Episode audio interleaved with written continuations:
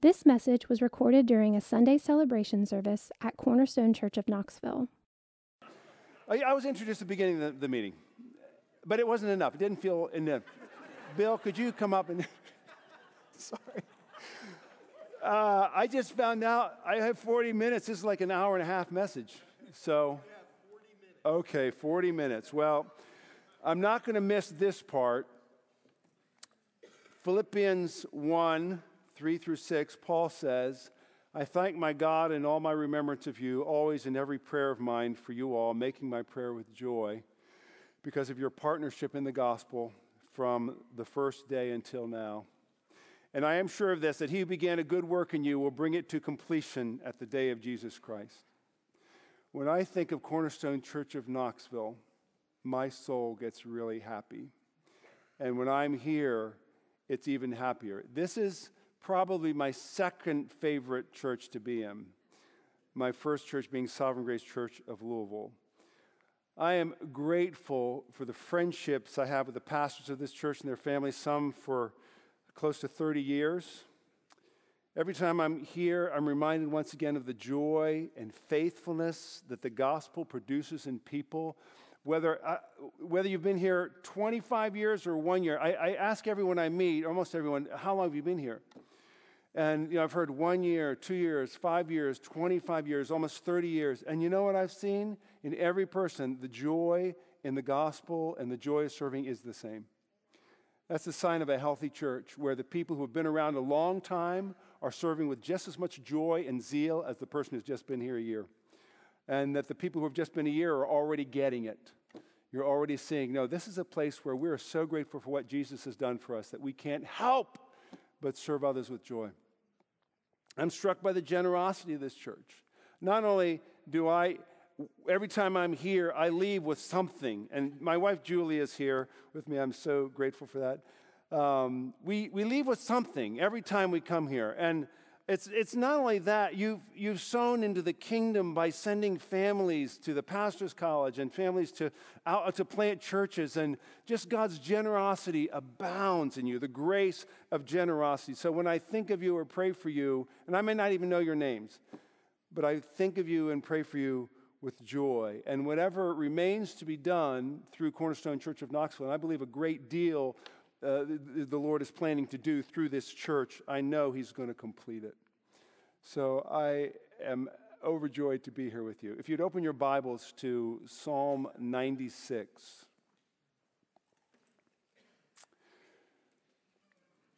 That's what we're going to be looking at this morning. Let the joyous news be spread.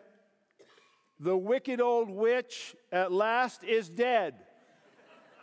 You might know those lines, those might be familiar to you. You probably didn't expect that to be my introduction. These are the immortal words of Glinda, the Good Witch of the North and the Wizard of Oz, spoken after Dorothy's house from Kansas fell on and killed the Wicked Witch of the East. And Glinda's pronouncement was followed by a rousing anthem. You might remember it. Ding dong, the witch is dead. Which old witch? The wicked witch. Ding dong, the wicked witch is dead. Wake up, you sleepy head. Rub your eyes, get out of bed. Wake up! The wicked witch is dead. She's gone. Now, this part I didn't know. She's gone where the goblins go. Below, below, below. Yo ho. Let's open up and sing and ring the bells out. Ding dong, the wicked witch. Oh, the Mario, sing it high, sing it low. Let them know the wicked witch is dead. Mm.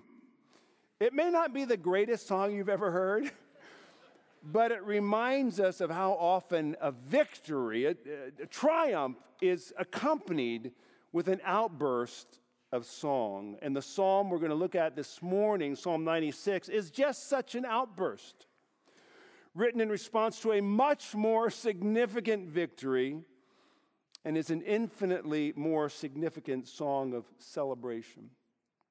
And like the song in The Wizard of Oz, it's not the end of the story. Psalm 96 is a psalm that Christians throughout history have used on Christmas Eve and Christmas Day, and it seems an appropriate text to consider in this season of Advent. just a little context. It falls right in the middle of seven what are called kingship psalms, Psalm 93 through 99, that encourage us to sing and celebrate and rejoice before the God who rules over all. There's a phrase, the Lord reigns, that's repeated in four of the Psalms. It's meant to make a point. The Lord reigns. Unlike many other Psalms, Psalm 96 doesn't focus primarily on our personal emotions and circumstances, which a lot of the Psalms do. It invites us to consider and respond to that glorious reality I just mentioned the Lord reigns.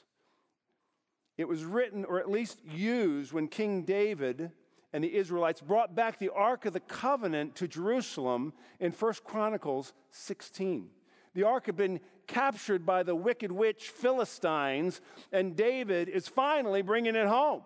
And there's a celebration going on because the ark was the sign of God's presence among his people, and bringing it back to Jerusalem was a sign of God's favor a sign that God's rule was established. It was a time for celebrating. So David probably spent months organizing hundreds of priests to sing and to play instruments, just like we prepared for this morning. Well, this preparation went on for months to sing, play instruments, to offer sacrifices on the day the ark was returned.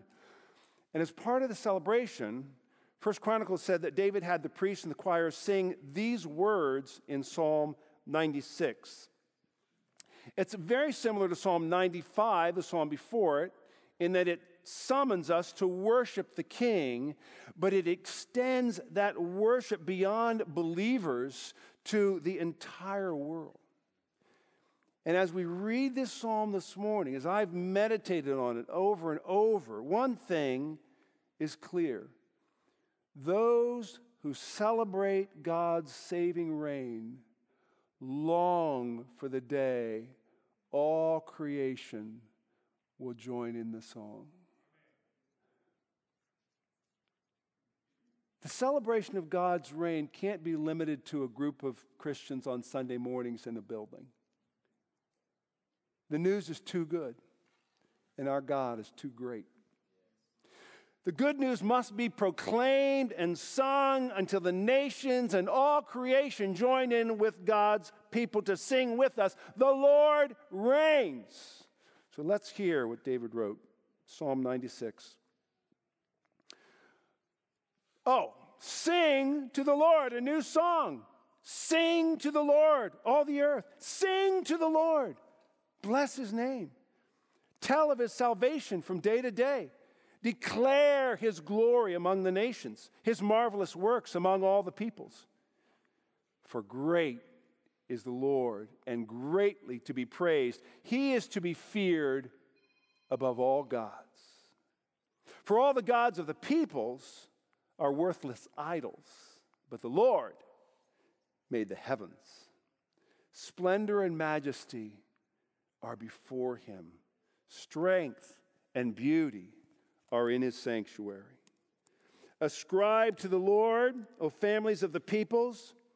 Ascribe to the Lord glory and strength. Ascribe to the Lord the glory due his name.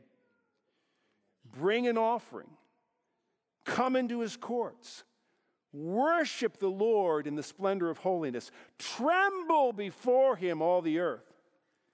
Say among the nations, the Lord reigns. Yes, the world is established, it shall never be moved. He will judge the peoples with equity.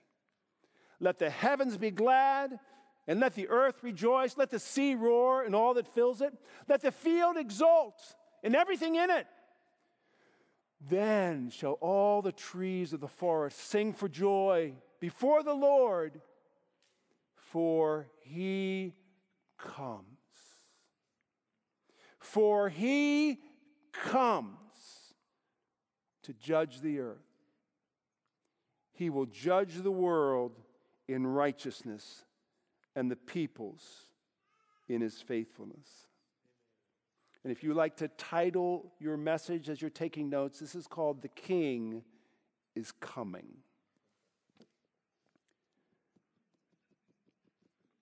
Hmm. We're going to look at the psalm in two sections, each beginning with a threefold call to praise, followed by reasons for that command. So here's the first call to praise, verses 1 through 3.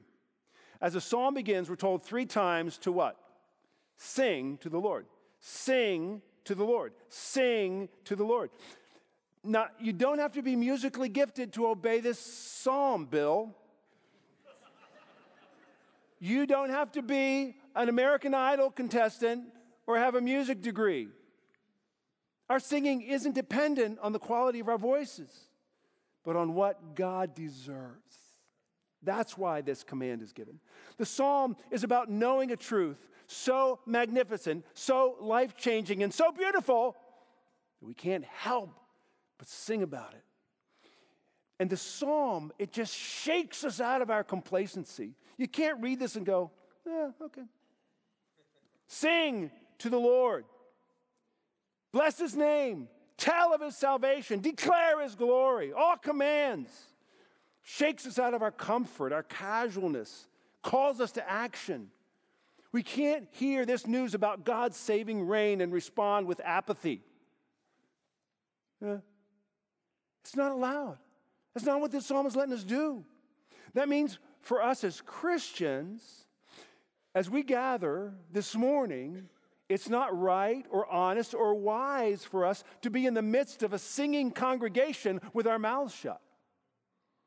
God's saying, You can't do that. If you know what's happening, if you know what I'm saying here, you, you won't be able to do that. Now, of course, sometimes we don't know the song. You might have been singing this morning or trying to sing. You thought, well, I don't really know this song. Doesn't make a difference. We're told to sing a new song. That's the command. Sing a new song. Now, in Scripture, a new song might be a song you've never heard or sung before, but it's usually a response to a new example of God's working or a new experience of God's working. So, some of these carols we sang this morning, how many times have we sung them? I don't know, hundreds of times. But we can have a new experience of realizing what they're saying and be singing a new song. So it can be a new song, but it just as well can be an old song sung in a new way with a fresh understanding. So David was singing this song to celebrate the defeat of his enemies, the Jebusites, who had mocked the true God. They thought they were in charge, and God said, No, you're not. So the Israelites had experienced God's saving power in a fresh way, and they responded with this song. It's what God's people always do when God delivers them. Think back when the Israelites were delivered from Egypt, from Pharaoh's armies. They walked through the Red Sea on dry land. The, the Egyptian army came in and they, they, they were all drowned. And in Exodus 15, what do they do? They sing a new song. They celebrated God's saving acts again and again during their history, right up through the return from Babylon, and they sang more new songs. But you know what? All those events, as significant as they were, pointed to a greater deliverance. They anticipated that God would send a Messiah, which we've been singing about all morning. And he did. He sent his son to deliver us not only from armies and rulers who threaten death, but to deliver us from death itself. And we will be singing that new song forever. We're told in Revelations 5, verse 9 Worthy are you to take the scroll and to open its seals, for you were slain, not us. You were slain. And by your blood, you ransomed people for God from every tribe and language and people and nation. And we're told they sang a new song. So after David exhorts us to sing, he tells us why. Verses 4 through 6. The first reason to praise the Lord God is the majestic creator. David focuses up both on who God is, majestic, strong, and beautiful, and what he's done. He says, Great is the Lord, greatly to be praised. He's to be feared above all gods. For all the gods of the peoples are worthless idols, but the Lord made the heavens. Israel was surrounded by nations who worshiped other gods than the God who had revealed himself to Israel, to Moses, as the great I am. They had names Ashtoreth, Baal, Chemosh, Dagon. And they believed that these gods were worthy of their trust, so they loved and served and obeyed them. But you know what? God is not threatened by idols, He, he mocks them. He consistently mocks the claims they make to godness. The prophet Isaiah exposed how idiotic idols are in chapter 44 of Isaiah, verse 15. He describes the wood a carpenter uses to make an idol. He says this He takes a part of it and warms himself, he kindles a fire and bakes bread. Also, he makes a god and worships it. He makes it an idol and falls down before it. He's just mocking them. And you see that same mockery here the word that David uses for gods, Elohim, sounds like the word used for idols, Elilim, which literally means useless. So in the Hebrew, it's a word play. Their mighty gods are mighty useless. Or as one commentator, Alec Motyer, translates it, all the gods of the nations are godlets. Godlets. Today, we have a lot of godlets. They just have different names materialism, stuff, pleasure, sex, independence, wealth, fame, things that people love and pursue and want to want to give their lives to. And God is to be feared above all of them. He is the only God. Because, verse 5, while all the gods of the people are worthless idols, the Lord made the heavens. He made the heavens. Idols claim to have power to satisfy us and help us, but they don't. They can't. The Lord can. Why? Because He made the heavens, he, he created it all. There aren't a lot of kings and kingdoms battling it out for supremacy in this world. It can feel like that at times. There's only one king, the Lord God, and He reigns above it all. That's why he is to be feared above all gods. Now, now to say that is not very politically correct. To our culture's ears, it sounds arrogant, intolerant, but it's true. and note verse 6 says, Splendor and majesty are before him, strength and beauty are in his sanctuary. To be in God's sanctuary, to be in his presence, is to be astonished, is to be amazed, is to be in awe. And commentators talk about is, it, is this the heavenly sanctuary or is this the earthly sanctuary? It's probably both. And for us, the earthly sanctuary is, believe it or not, what we're doing right here. We are the temple of God. Paul says in 1 Corinthians 3 16, Do you not know that you are God's temple and that God's Spirit dwells in you? It's here. I, I don't know what you think of when you walk into the meeting, what's going to happen, what's going to take place, but it's here when we gather that God intends us to see more of who He is, His strength, His beauty, his majesty. It's one of the reasons church is not meeting because of COVID restrictions has such, had such a detrimental effect. I'm sure you felt it when you can't gather with the church. We see something of God's splendor and majesty and beauty when we gather in His name, and it's powerful. It's meant to affect us. So we want the nations to join in singing the Lord's praises. He's the only God. He's the only one we should fear above all other gods. He made the heavens. He's glorious. He's the majestic creator. So that's why David's so confident in his command sing to the Lord, sing to the Lord, sing to the Lord, because he is this way. How can we keep from singing? How can we keep from inviting other people to join us? So then he moves into a second call to praise, verses 7 through 9.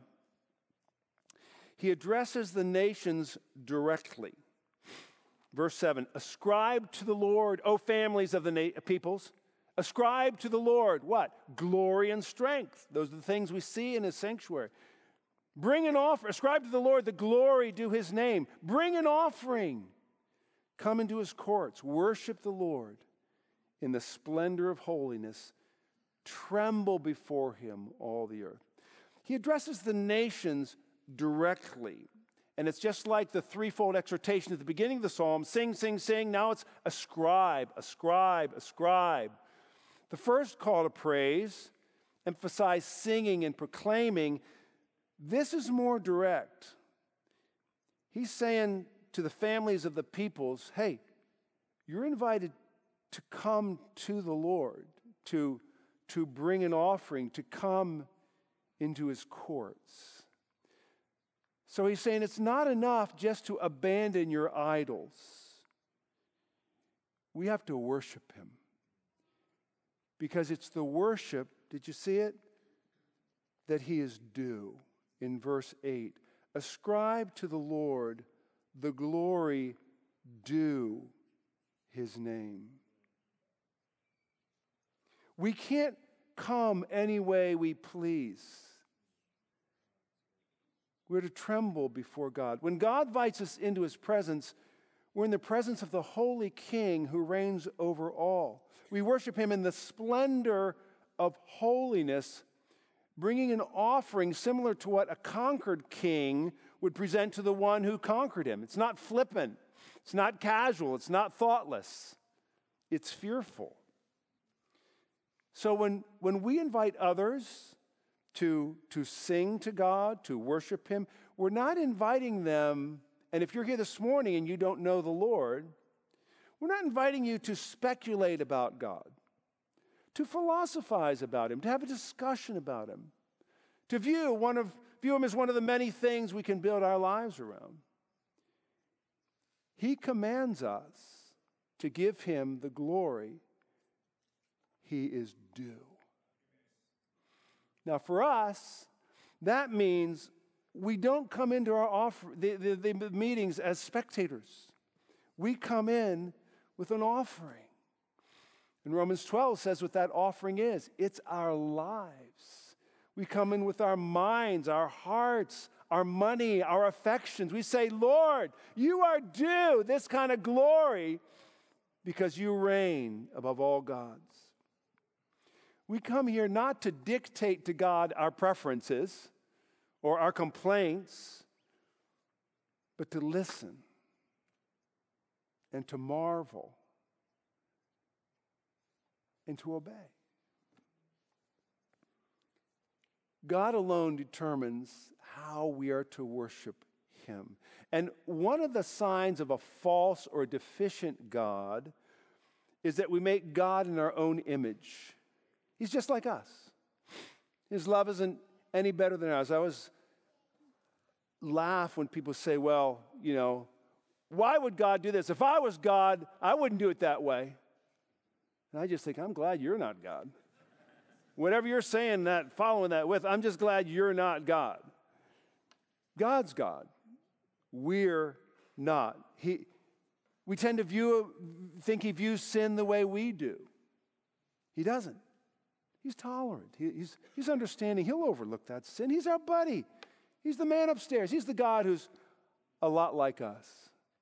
Why would anybody want to sing about that God? Uh, what, what is that provoking you? Hey, let's sing about someone who's just like you and me. Really? I don't think so. So that's what David's saying. He's not like us. He's not like us. That's why I'm telling you, worship the Lord in the splendor of holiness. Tremble before him, all the earth, which leads to the second reason that David gives to praise the Lord, verses 10 through 13. He's the majestic creator and he is the sovereign judge. God is the sovereign judge. The thrust of these last four verses is something like this Not just the nations, but all creation will ascribe glory to the Lord because he reigns over all and he comes to perfectly judge the earth. This is why we're to ascribe glory to the Lord. The Lord reigns. But that reign isn't something new. Michael Wilcock says the Lord's enthronement is no new thing, for it dates back to the beginning of time. He became king of the earth when the earth was made. What is new is the song that proclaims it to the nations that do not yet walk in Israel's light we want to sing that new song, the, Lord's, the Lord Reigns, and invite everyone around us to sing it with us. We want everyone to know the Lord reigns because those who celebrate God's saving reign long for the day when all creation will join us in the song. So we say, Say among the nations, the Lord reigns. Yes, the world is established, it shall never be moved. He will judge the peoples with equity. For those of us who acknowledge and ascribe glory to the Lord, his reign brings security and stability. The world is established, it shall never be moved. Do you realize that? When the Lord is king and we know it, we don't have to be anxious. He really does have everything under control. Amen. Derek Kidner says, where God rules, his humblest creatures can be themselves. Where God is, there is singing. At the creation, the morning stars sang together. At his coming, the earth will at last join in again.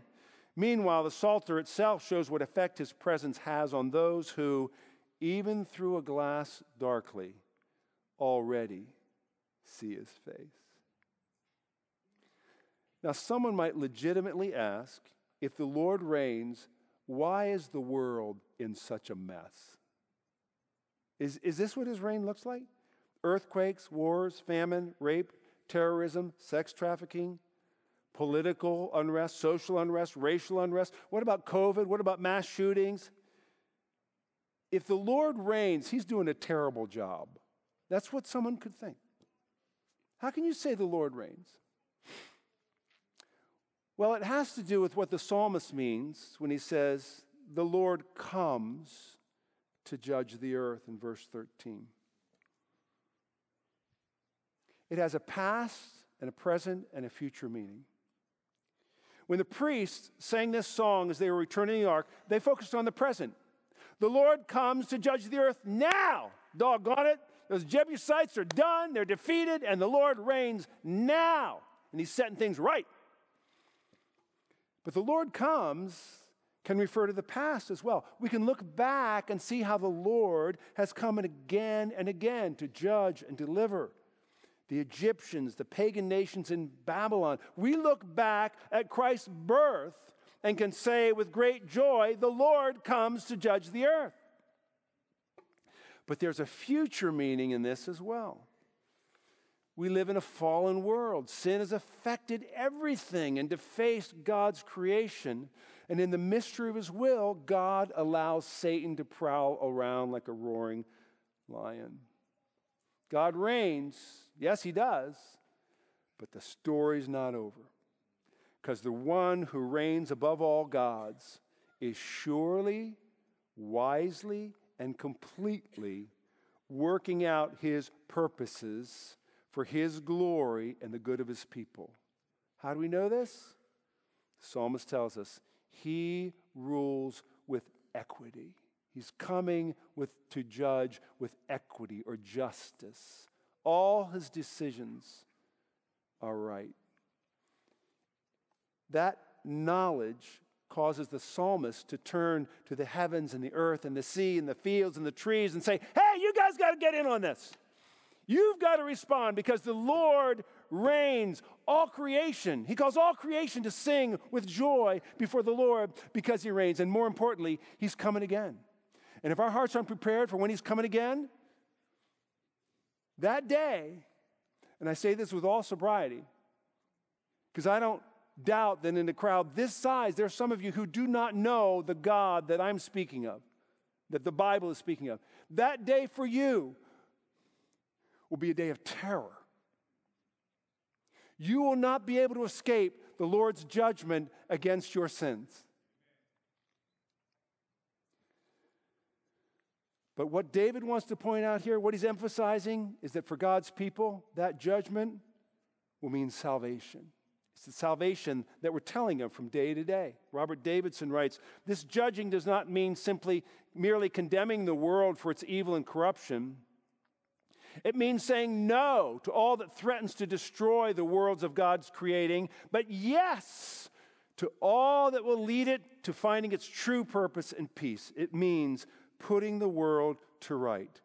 Every knee will bow, every tongue will confess that Jesus Christ is Lord.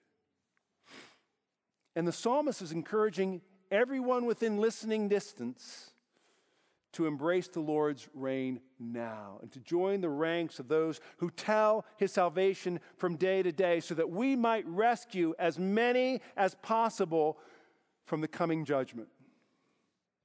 And just as the psalmist envisioned all the nations coming to worship the God of Israel, so we as a church, Cornerstone Church, and our family of churches and Sovereign Grace churches long to see the nations coming to receive the salvation that the gospel announces. That's why Cornerstone Church has sent people to Korea, Ghana, Mexico, Romania, Ukraine, India, and more to support and encourage gospel preaching churches and ministries. It's why Sovereign Grace churches are building relationships with and seeking to serve pastors in over 30 different countries. It's why we just started the Sovereign Grace Church's missions website with news and opportunities for church planning and short term mission trips. It's hard to say. That's why Sovereign Grace Church of Louisville and Cornerstone Church have sent couples to Ethiopia to plant a church in Addis Ababa. James and Catherine Lewis, Michael and Kanan Granger, we sent from Louisville. Those who celebrate God's saving reign, as we should and do, long for the day all creation will join in this song. We will never tire of proclaiming that there is a king. There is one king who reigns over all, who has come and is coming again so that we can be saved from God's judgment. Though we deserved condemnation for our sins, we deserved the just, just penalty of eternal torment for disregarding, disobeying, rebelling against the God who had created us. Jesus Himself, and this is what Christmas is about. Jesus Himself descended to take on our flesh so that he could live a life of perfect obedience to God that we could never, ever live, so that he in his flesh could take the judgment for our sins upon himself fully completely. Nothing left over, nothing he missed. Oh, I forgot about that sin. He didn't forget any of them. He paid for all the trespasses of those who trust in him, and he rose from the dead, and he ascended to his Father's right hand, where he's interceding for us right now. And one day, he's coming back. He's coming back again. That's the God we know, that's the God we sing about. And he offers full forgiveness to everyone who trusts in his payment for their rebellion and receives his loving rule in their lives. So, one last quote. William Plumer writes Let us joyfully receive the gospel and its author. Let none be reluctant or linger. Christ's work is a work of redemption from sin, from wrath, and from wretchedness. He is light and life and salvation. His reign is like a morning without clouds. Let joy seize the highest notes of exultation as it proclaims to the world the glorious mysteries revealed in the gospel. Or, as Isaac Watts put it, joy to the world! The Lord has come. Let earth receive her King.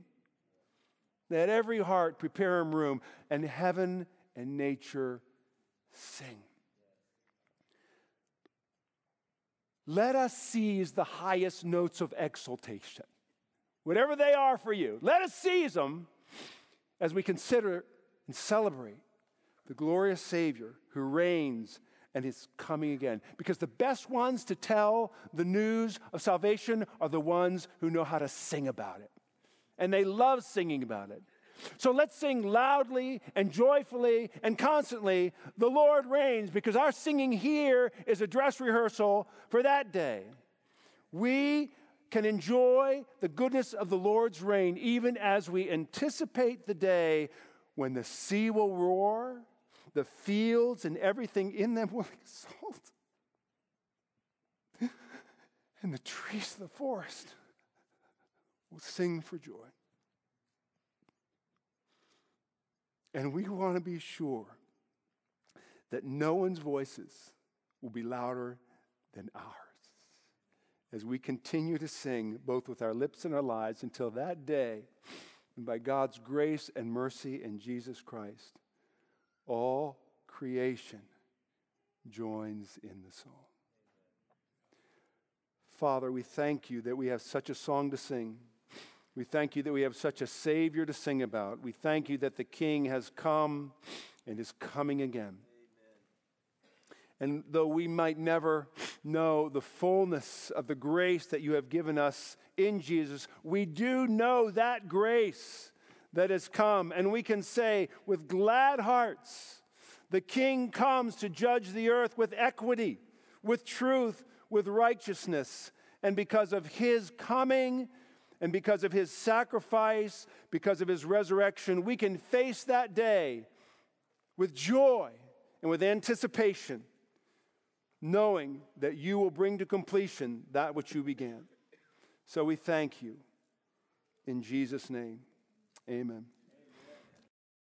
You've been listening to a message recorded during a Sunday celebration service at Cornerstone Church of Knoxville. To find out more about Cornerstone Church of Knoxville, Visit us at www.cornerstonechurchofknoxville.com or call our church office at 865 694 4356. We'd love to have you join us in our mission to treasure, grow in, and proclaim the gospel of Jesus Christ.